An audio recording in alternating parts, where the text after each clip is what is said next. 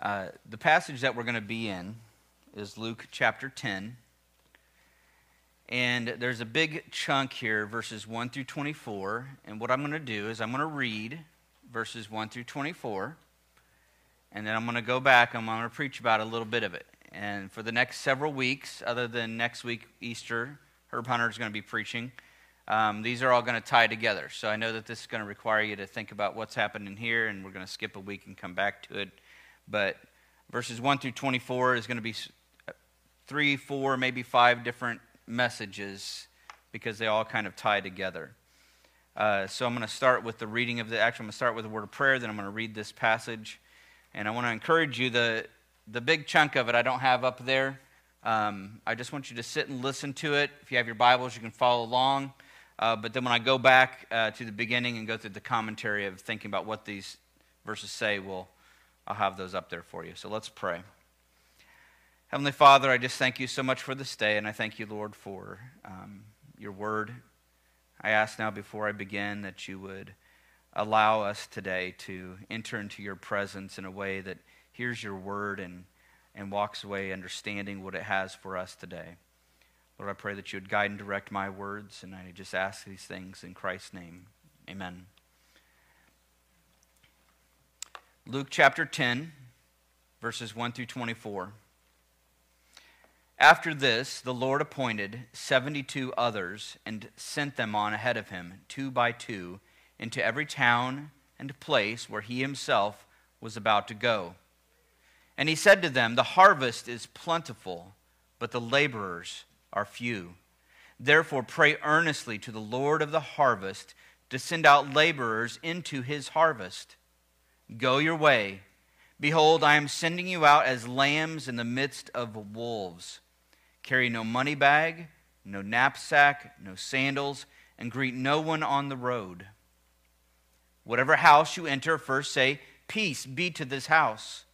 And if a son of peace is there, your peace will rest upon him. But if not, it will return to you and remain in the same house, eating and drinking what they provide, for the laborer deserves his wages. Do not go from house to house. Whenever you enter a town and they receive you, eat what is set before you. Heal the sick in it and say to them, The kingdom of God has come near to you.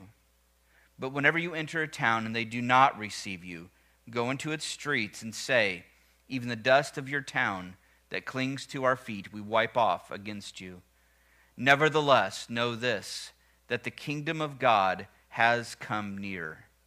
I tell you, it will be more bearable on that day for Sodom than for that town. Woe to you, Chorazin! Woe to you, Bethsaida! For if the mighty works done in you had been done in Tyre and Sidon, they would have repented long ago, sitting in sackcloth and ashes but it would be more bearable in the judgment for Tyre and Sidon than for you. And you, Capernaum, will you be exalted to heaven? You shall be brought down to Hades. The one who hears you hears me, and the one who rejects you rejects me, and the one who rejects me rejects him who sent me. The 72 returned with joy, saying, Lord, even the demons are subject to us in your name.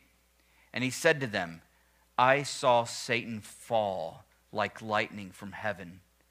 Behold, I have given you authority to tread on serpents and scorpions and over all the power of the enemy, and nothing shall hurt you. Nevertheless, do not rejoice in this, that the spirits are subject to you, but rejoice that your names are written in heaven. In that same hour, he rejoiced in the Holy Spirit and said, I thank you, Father, Lord of heaven and earth, that you have hidden these things from the wise and understanding and revealed them to little children. Yes, Father, for such was your gracious will. All things have been handed over to me by my Father, and no one knows who the Son is except the Father, or who the Father is except the Son, and anyone to whom the Son chooses to reveal him. Then turning to the disciples, he said privately, Blessed are the eyes that see what you see. For I tell you that many prophets and kings desired to see what you see and did not see it, and to hear what you hear and did not hear it. Now, a lot of stuff in there, isn't there? A lot of things to think about. We're going to cover, we're going to go back to the first two verses, and I'm going to do introduce two thoughts to you before we read these two verses, these first two verses again. The first thought is this I just want to give you the main point of the sermon. Can I just do that right at the beginning? Let's just give you the point. And that doesn't mean after I give it to you, you can go. Okay, that's, that's not how that works. Um, but I want to go ahead and just give it to you right now. The main point of those first couple verses, I think, is this there's work to be done, and the Lord will accomplish it. There's work to be done, and the Lord will accomplish it. He will do it. Some of this will go throughout the whole rest of this little section. There's work to be done. And God will accomplish it. Okay? So that's the first thought I want to plant in your minds. I want you to be thinking about that thought, considering is that the gist, is that one of the points that we ought to walk away with? Okay? That's what I think is the point to walk away with it. That's what I hope is. I'm encouraging as we look at this text to ask yourself the same question Is that what we can walk away with? There's a second thought I'd like you to consider as we're looking at these things, and this will carry on again throughout the whole rest of this. There is a glimmer of, just a glimmer, just a slight whisper of the church in what we're going to read today. It's not mentioned outright. We know eventually when Christ ascends, he gives all things, all authority is given to him, and he gives all things from himself to the church, his people. And you get to see glimpses of the church here. Now, let's go back to the beginning of this. Let me set some groundwork again, just so we don't forget. Uh, Jesus says, How many disciples in general? Usually, what do you say when you usually say that? This isn't a trick question. 12, right? There's 12. Um, we, we've heard them doing some debating. Just recently, what were they debating amongst themselves that Jesus overheard and said, Hey, what were you guys talking about? Do you remember that? What was it? Who's the greatest? Right? Who's the greatest? Um, one of the things that they think, and Paul mentioned this earlier, we've mentioned this several times, one of the problems that we're discovering with these disciples is they're expecting the Messiah to be a certain way. And one of the ways they're expecting him to be is king now. He's going to go into Jerusalem, he's going to boot out the Roman authorities, and he's going to rule. And so part of their thinking is we get to be a part of that. What a great privilege. We get to be a part of that rule and reign. And you know what? That's going to happen in some way. Someday, Christ will rule and reign, and we get to reign with him. But now, they are confused on the timing, and they think this is going to happen there in Jerusalem. They're missing a key important element, an element we've been talking about in Sunday schools. We have a problem. We're sinners. And Christ is going to pay for that sin. Sure, we work. Here we go. We're back on. Um, since I've been interrupted by a dead mic, I'm going to throw in a thought, a third, a third thought. Can I do that? Um, it, it, ties into with what we're talking about. Um, and I think as I share this thought, I think as I share this thought, you're going to realize that this sermon today is, I, I probably, if nobody showed up today, this is the sermon I think I'd be preaching to myself. Okay, so I'm glad you're all here to participate and watch this, but um, there, there's a lot of this that was important for me. Um, I, I have for many years at Edgewood, we've gone through some ups and downs with numbers. And uh, I've, God has given me a lot of liberty with that, where I'm like, I mean, for, for the most part, I've been like, you know, I, that might sound terrible, but I, there's a little bit of me that's like, whatever. God, you're going to bring who you want. Whoever's going to be here is going to be here. Who's not, who's not, that's in your hands. I, and I was very good with it. And you'd see people come and you'd see people go. And I was telling Charity uh, this morning, actually, again, I was talking about how this time around, like we've had an influx of new people, and I, I, have, I find dwelling in me I don't know what to call it. It's potentially fear. There's a nervousness of, of y'all leaving. Okay? And, and I've been wrestling with that. And I, I want you to know there's, there, the, here's the reality. I, it's, it's two parts. One, um, and I'm being just totally honest with you guys here. I don't know why. Um, well, I know why. I should be honest with you. Um, no, I just lied to you. I'm sorry. No, I, I just, um, in some sense, Charity and I were very tired, and she's talked a little bit about that. And, and some of you brought relief, and that's what spurred my mind to think about it because the, the help that Todd has brought, the help that so many of you have brought, was a much needed relief personally. Okay? And so there's that part. But I realized this last week that that's not what it is. It's not, it's not the thought of going back to not having the help. It's actually, I'm just, I love you guys. Um, I feel privileged to, like each and every one of you, I, I think it's an honor to get to, to be your pastor each and every week and to preach the word to you each and every week. And it's, and, and so I have to be liberated from that, that fear of you leaving because, frankly, that could happen. And if it happens because I'm preaching the Word of God, so be it. Right? Um, anyway, back to the text. Um, I was saying, I think before my mic died, there's a glimpse of the church here. Was that what I was saying? I, and I, I see it even in us. There's a glimmer of the church in the very beginnings of this. I want you to just, we're going to look at the very first part of this. Now, try to experience this the way you would experience if you were one of the 12 and you'd just been arguing about who was the greatest. That who was the greatest argument had stemmed from a previous sending out that was very similar to this of the 12. They had been given authority to do these things. There's a part of me that wonders if the disciples, when they saw this happen, were like, he's just giving out authority to anybody now. He's just standing it out left and right. And I saw in the, just this first statement, I saw a glimmer of what the church is all about just in this next little statement that it is not about an elite group like in some sense, what's our mantra? I'm a complete idiot. My future is incre- incredibly bright. What's the third part? But anybody can get in on this. Like the fact that Jesus now sends out 72 others. I, I don't know this. I have a feeling that the disciples of 12 might have been like, wow.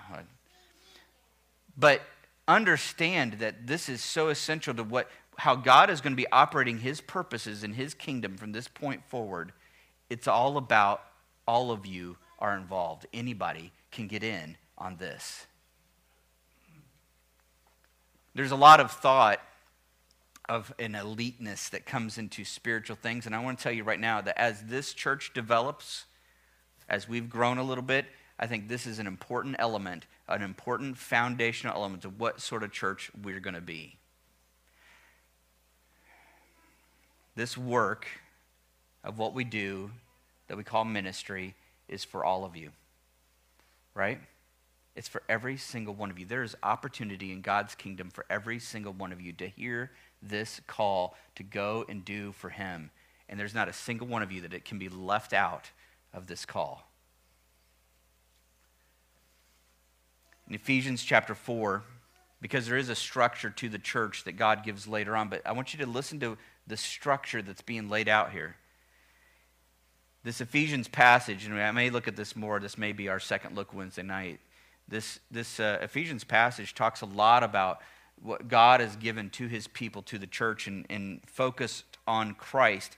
And it says here in Ephesians chapter 4, it says, He gave the apostles, the prophets, the evangelists, that word that's translated shepherds, as pastors and teachers and notice the purpose of these, these people. The role is to do what? To equip the saints. Now, I'm going to do one of those things that teachers do where I read it and then I pause and I would let you say the next word, okay? So listen for the pause, okay?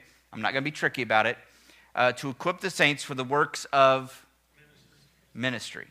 Now, think about that for a second. Have you ever talked about somebody going into full time ministry? Or have you ever talked about people being in the ministry? I hate to break it to you, but that's a false way to look at it. You're all in the ministry. Every single one. I'm not more in the ministry than you are, right? The, the only thing that is different necessarily about my role in the church at this time, and it may not always be this way, but right now, for this time, I'm fulfilling a role that God has given to the church, pastors and teachers, and one of the purposes is to equip the saints for the work of ministry. This is backwards from how many people view ministry. Some people look at, getting, we need to hire somebody to do the ministry. That's not how it works. That's not how it works in the Bible, and that's not how it's going to be here. Because we want to focus on how does God want us to do this. So understand, I do not see, I, I just want you to know, I do not see myself as more in the ministry than anybody else in this room. Okay? I don't think of it that way at all. I see my job primarily as equipping you for the work of the ministry. I'm grateful that I'm a bivocational pastor because, like you, I have this time on Sunday where I, I try to equip you, but then I go out there just like all of you do, right? Paul, same thing. Although he doesn't go out, he's working at home. I got to pick on Paul. I wanted to pick on him earlier because I, I was like, man, gets a new truck and his kids don't even have shoes. oh, oh, he's, oh, I'm just joking. But think about that. This sending out of the 72, we get captured in this. There's work to be done. And one of the first things I think about this work to be done is that it's for everybody. I hope that you also sense a different feel to what I'm trying to say to you today.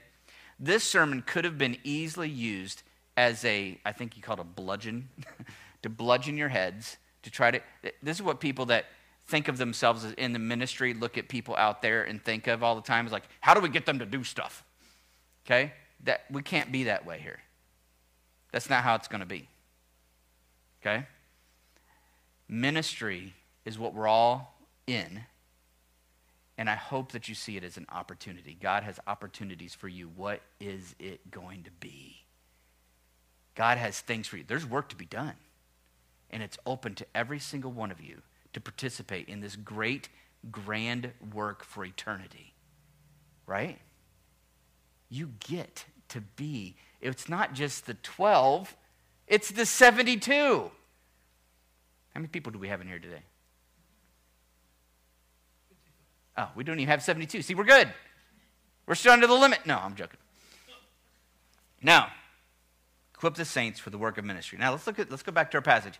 The Lord appointed 72 others and he sent them on ahead of him. So again, this work is a sending sort of work. It's a mission. I love thinking about what we're doing here as mission work. It's not just Herb Hunter who's going to come next week that's on mission. He's taken it to another level. And I think I praise God that He's given us missionaries, that God has called them to give up their whole lives to go to a completely new place where they don't know anybody. But don't think of that mission work as any different than the mission work that we're on here. We are on mission in this town. And this work of mission is a work that is sent on ahead of Him. Again, I think of this as a beautiful whisper of the church. I mean, we're here and we, we lose sight of this concept of, we, we think of, in fact, some of you I think have gotten some weird views about the end times because you look at it all as the, he's preparing a place for me, which is true. But you have to understand that the Bible does, also does a lot of talk about this. You must be ready for the Son, is, son of Man is coming or you don't expect. You be ready. There's some work we're to do to be ready for Him. And some of us need to get off our laurels and do some work for Him. Now, that's the bludgeoning. But you have to understand it's a great privilege and honor to get to do those things. You get to work for the kingdom. Your eyes have been opened to understand that the Son of Man is returning. And some of you are going to he's going to show up and your, your lamps are going to be out of oil. And if you've read through your scriptures, you know exactly what I'm talking about. Be ready. We are being sent on ahead of him, but he is coming. We've been sent into Danville, and he is coming someday. The very next part of the phrase says, then two by two. I wish it was always this way. It's not always this way, but we thank God when it is. Paul the Apostle is many times on his own, but when he has opportunities to work with others, he thanks God for it. Philippians chapter 1, he says, and I don't have this up here, Philippians chapter 1, verses 3 through 5, he says, I thank my God in all my remembrance of you, always in every prayer of mine for you all, making my prayer with joy because of your partnership in the gospel from the first day until now. I'm so glad that every single week, one of my favorite things about getting together as a church every week is I get this I'm not alone feel. Sometimes when you're praise and testimony time, you're talking about this bad thing or this hard thing, or you're praising God for this thing. I get very much a, oh, I'm not in this by myself feel. Who else gets that every once in a while during praise and testimony time? I, there, that's such an important element. There's a, we ought to thank God for this partnership when God gives us the chance to work together in the gospel, and we're all in this together. Not like the world says it on you know, the commercials. We're in this together. No, we're really in this together. There is a partnership in the gospel. There's work to be done, and praise God, it's not always by ourselves. We have a partnership in the gospel. And this is what he did with the 72. He sent them out two by two. And he sends them into every town and place where he himself was about to go. This brings that last thought up again, mentioned again. He's sending them where he's going to be showing up. You are where you are because he has sent you there.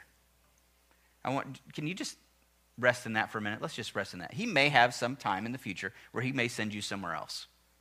But this is where he sent you now. Right? The workplace you have, that's where he's got you. The family you've got, he gave those people to you. Right? Some of you went, ugh. Okay, don't say, they might be in here, they could hear you. The friends that you have, the neighbors that you have, God has sent you to a place where he is about to go. Or do you even think of it that way? I don't know how it all plays in to the to the, when his return. But you get this sense. I'm, I'm going to just be completely honest with you. I would not be shocked that if in his return and when he creates a new heavens and new earth, that part of the new heavens and new earth would contain towns that were here beforehand. There could be a Danville in heaven. Okay?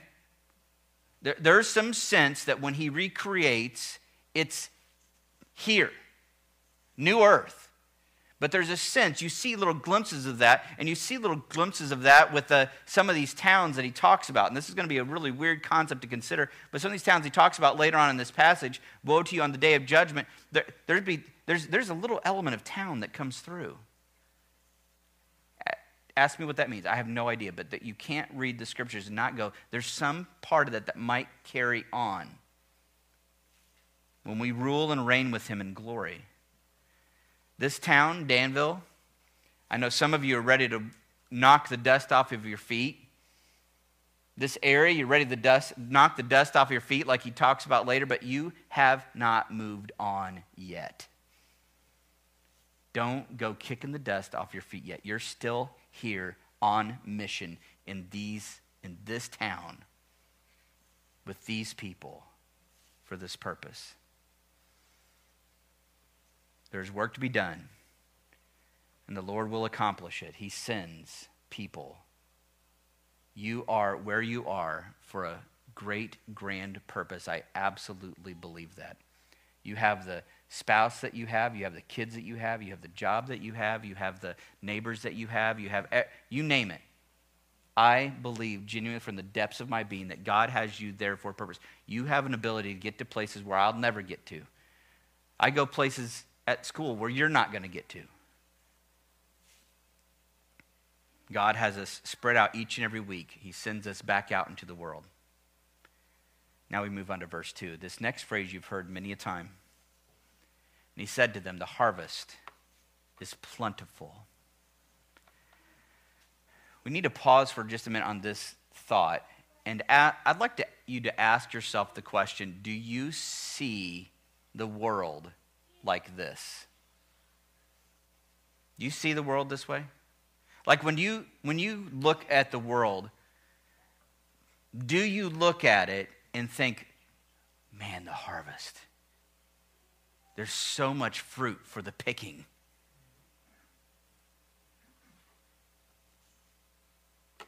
Do you see it as a lost cause? Or do you see it the way Jesus sees it? I think that's the question I need to ask. Do you see it as a lost cause? Now, I'm not talking about generic the world. I'm talking about Vermilion Street, Fairchild Street, right? Main Street, East Main Street, West Main Street. Westville, Georgetown, Bismarck. Do you see these places in this world that we live in? Do you see them as lost causes, or do you see them like Jesus sees the harvest? There's a harvest that's plentiful. This is a difficult one. I'm going to be honest with you, it's difficult. I know that I've shared this with Andrew on Wednesday night. There's, there's times where I look at the, the lostness, if that makes sense. That's not a word, but I look at the lostness of people and I feel like I don't even know where to start. I, in, in a very real way, I get glimpses of that every single day when I'm in the dean's office because I'm seeing the ones that are in trouble at Danville High School. And I know how some of you look at Danville High School. I'm telling you, I'm seeing the worst of the worst at Danville High School when they're coming into my office. And there's times I will admit where I go, I don't even know where to start. Um, I had a praise on Wednesday night. I had a, there's this. Uh, I may have to. I'll clip this out. We'll clip, we'll trim this out. I'm not going to say her name, but I was so I was so encouraged. There's a girl that's been coming to um, my the dean's office, and this is one that used to be in trouble all the time. I mean, fighting. I mean, mean is mean something mean. Mean is something that's really mean. What's something really mean? She was as mean as that. Junkyard dog. Mean as a junkyard dog. And, and, and for, for some reason, she saw the dean's office as a place of respite, of peace, where she wouldn't have to deal with all the stupid people out in the world. That's her words. Um, long story short, she's been gradually, I've been getting her to go to more classes each and every day because she's kind of hanging out in the dean's office instead of going to class. And I'm like, let's try to get it up to three classes. That's four. Now we're up to, we're only missing two classes here. Let's get out there. And um, she came into my office yesterday and she said, Mr. Harness, I want you to know, I think my, my, mom just texted me and said, which, why is she on her phone? Come on. Um, but she said, my mom just texted me and said, I think God put you into my life for a purpose. And I said, he did. And that purpose is for you, go, you to go to school and go to class.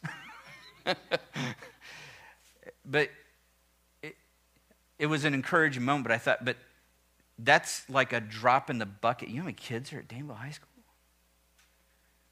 And all that, and maybe slight impact on one, it felt, at the same time I was encouraged, I felt overwhelmed again.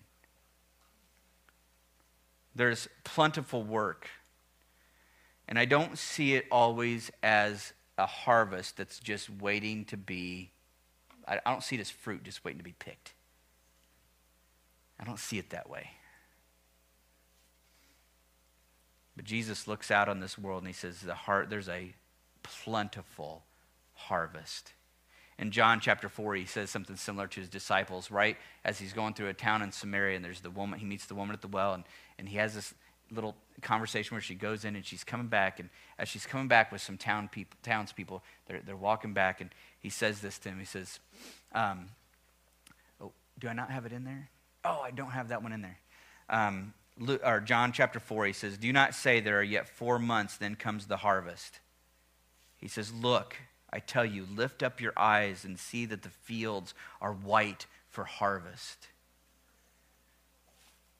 Already the one who reaps is receiving wages and gathering fruit for eternal life, so that sower and reaper may rejoice together. Are you looking that way at the world? I know that Jesus does.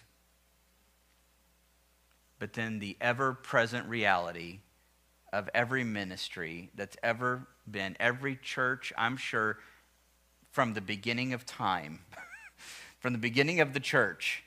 In fact, if what I was saying earlier is true, that they were getting whispers of the church in this text, we get little glimmers of it, then this is encouraging me because notice what he says next. And the laborers are few. I believe this is an ever present reality.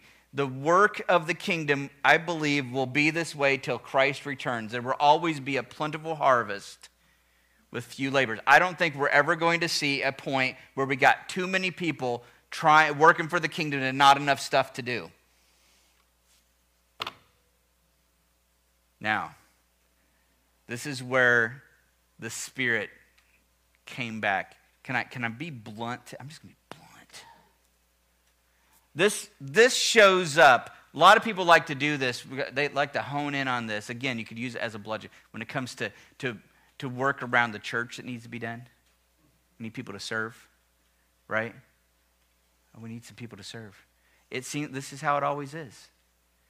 But I want to go right because see, I could, I could, I could dwell on that phrase for the rest of the day today, and try to be the Holy Spirit.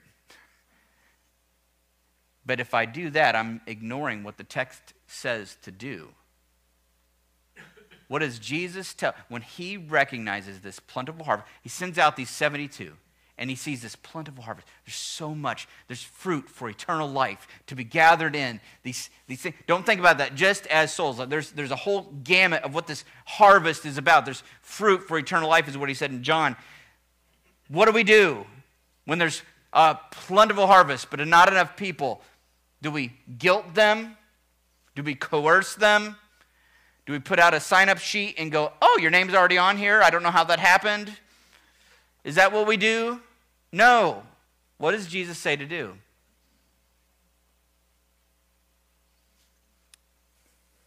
Pray earnestly. Pray earnestly. Okay, now, found something interesting. I was fully expecting when I dug into the wording here that there would be a Greek word for pray and a Greek word for earnestly that was talking about pray. There isn't. There's that, those are just one word in the original. And it's only used three times in the New Testament. Every time it's translated this way pray earnestly. But the root of this word that's translated pray earnestly shows up about 150 times in the New Testament. And it usually shows up in some weird ways. Okay, so I'm going to tell you the other ways that this, the root of this word that's translated pray earnestly is translated. And you tell me what do you think, okay? Many times this word shows up, sometimes it's translated begging. Sometimes it's translated binding like tying somebody up. How is that? Pray earnestly. Do you know what I think it's kind of like? I think it's kind of like, I'm going to use Paul as an example here. I'm going to say it's kind of like eh, maybe, maybe your kids, maybe I should use Wesley as my example.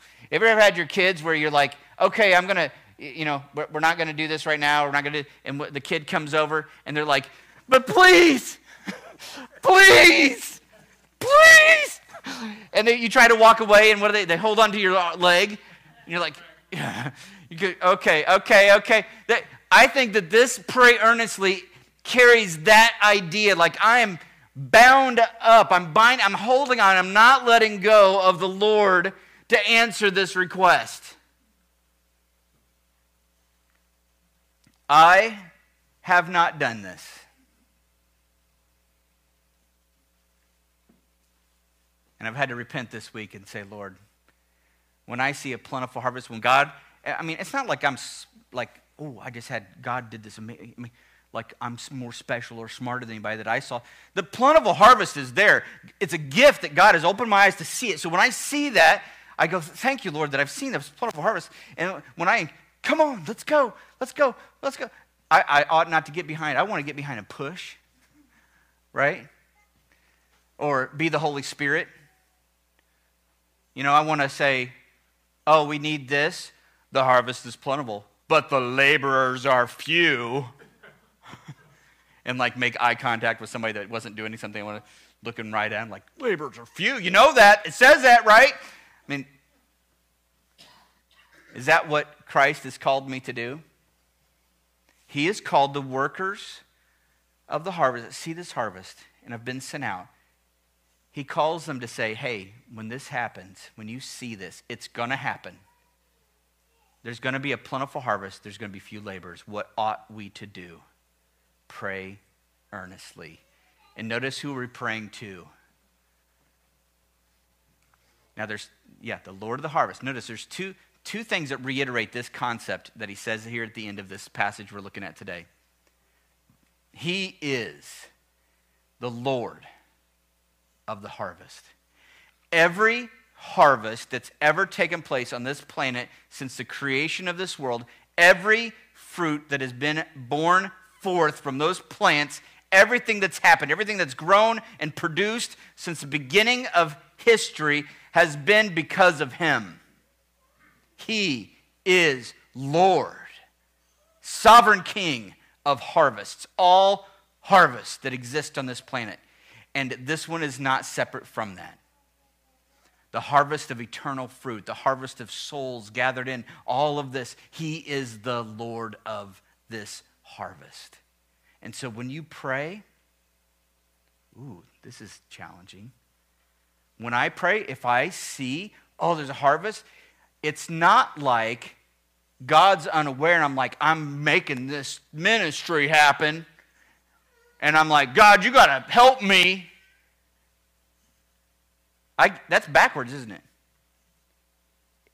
This is His church. This is His harvest. And that's what it says next. Pray the Lord of the harvest to do what? To send out laborers into the harvest? Is that what it says? Into the harvest? His harvest. So when we pray, we're praying, God, this circles all the way back around. We just get to be a part of this amazing thing that God is doing. He's going to bring in his harvest, is he not? And when we see this, we just say, Lord, bring more. Lord, let us not miss one single fruit. And Lord, we're short handed. Lord, bring more. It's your harvest. It's your harvest.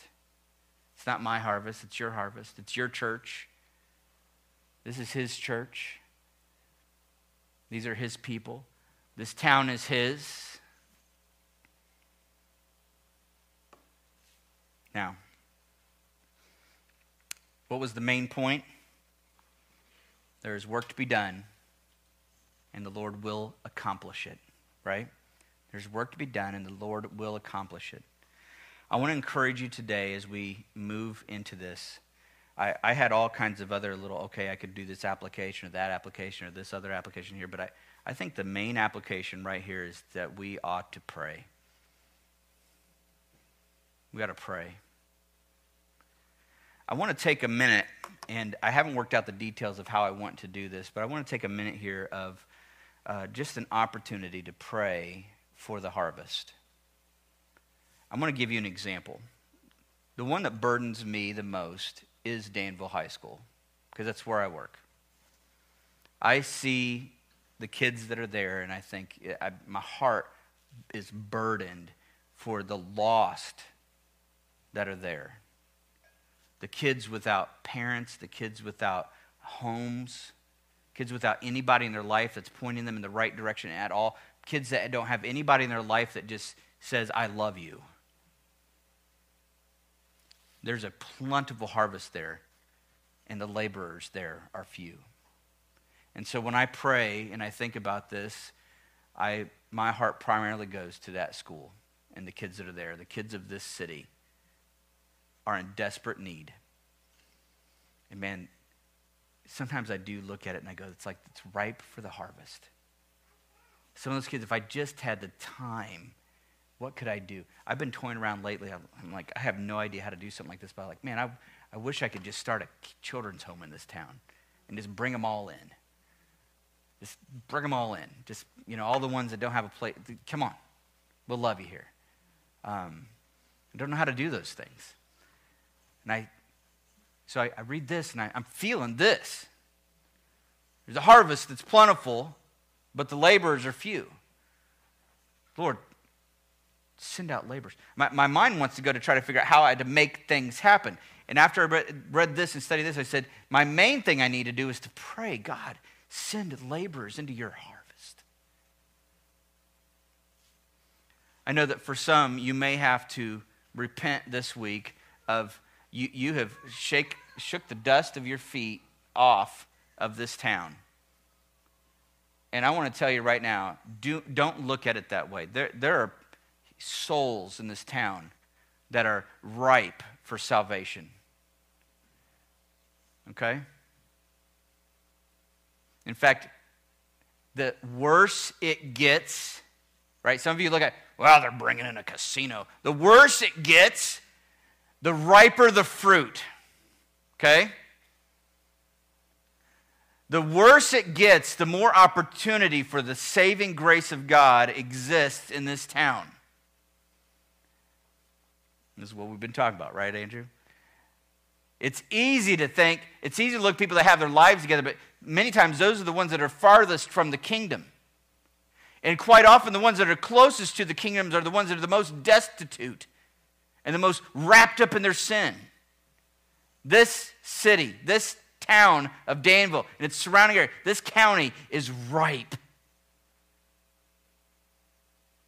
And I want to encourage you if you've been looking at this town not like that, you ought to repent today and say, Lord, help me to see this city. Open my eyes to see, to drive through this town and just be burdened for this town and for these people. If you do, I'm telling you, you're going to be overwhelmed. You will be overwhelmed. And this is why we have to come back to this and say, Lord, we're going to pray earnestly that you would send out laborers into this harvest. Lord, give us direction, give us wisdom, help us to know which way to go. Lord, he's coming. He's coming one day. Right? He's coming back.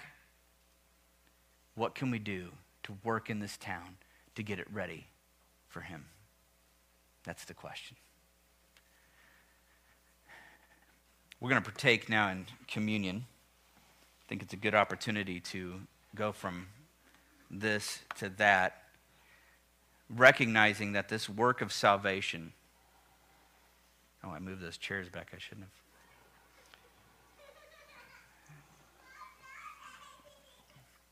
This work of salvation is his work, right? The sin, the sin of this city. Is Christ's death on the cross, is it enough for Danville? Is it?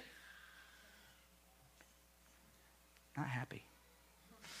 Is, is the death of Christ, is this what we're celebrating today? Is this enough for the worst of the worst in Danville?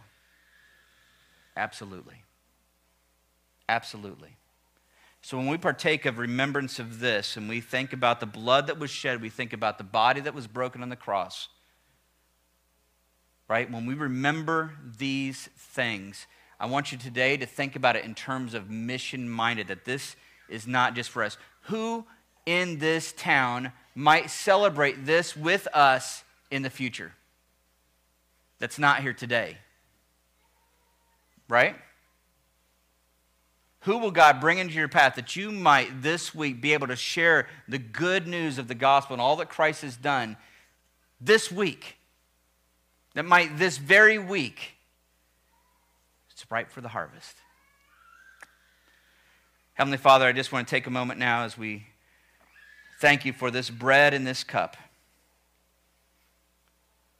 Lord, I thank you, God, for all that you've done. I thank you for giving us even this tradition to remember what you've done.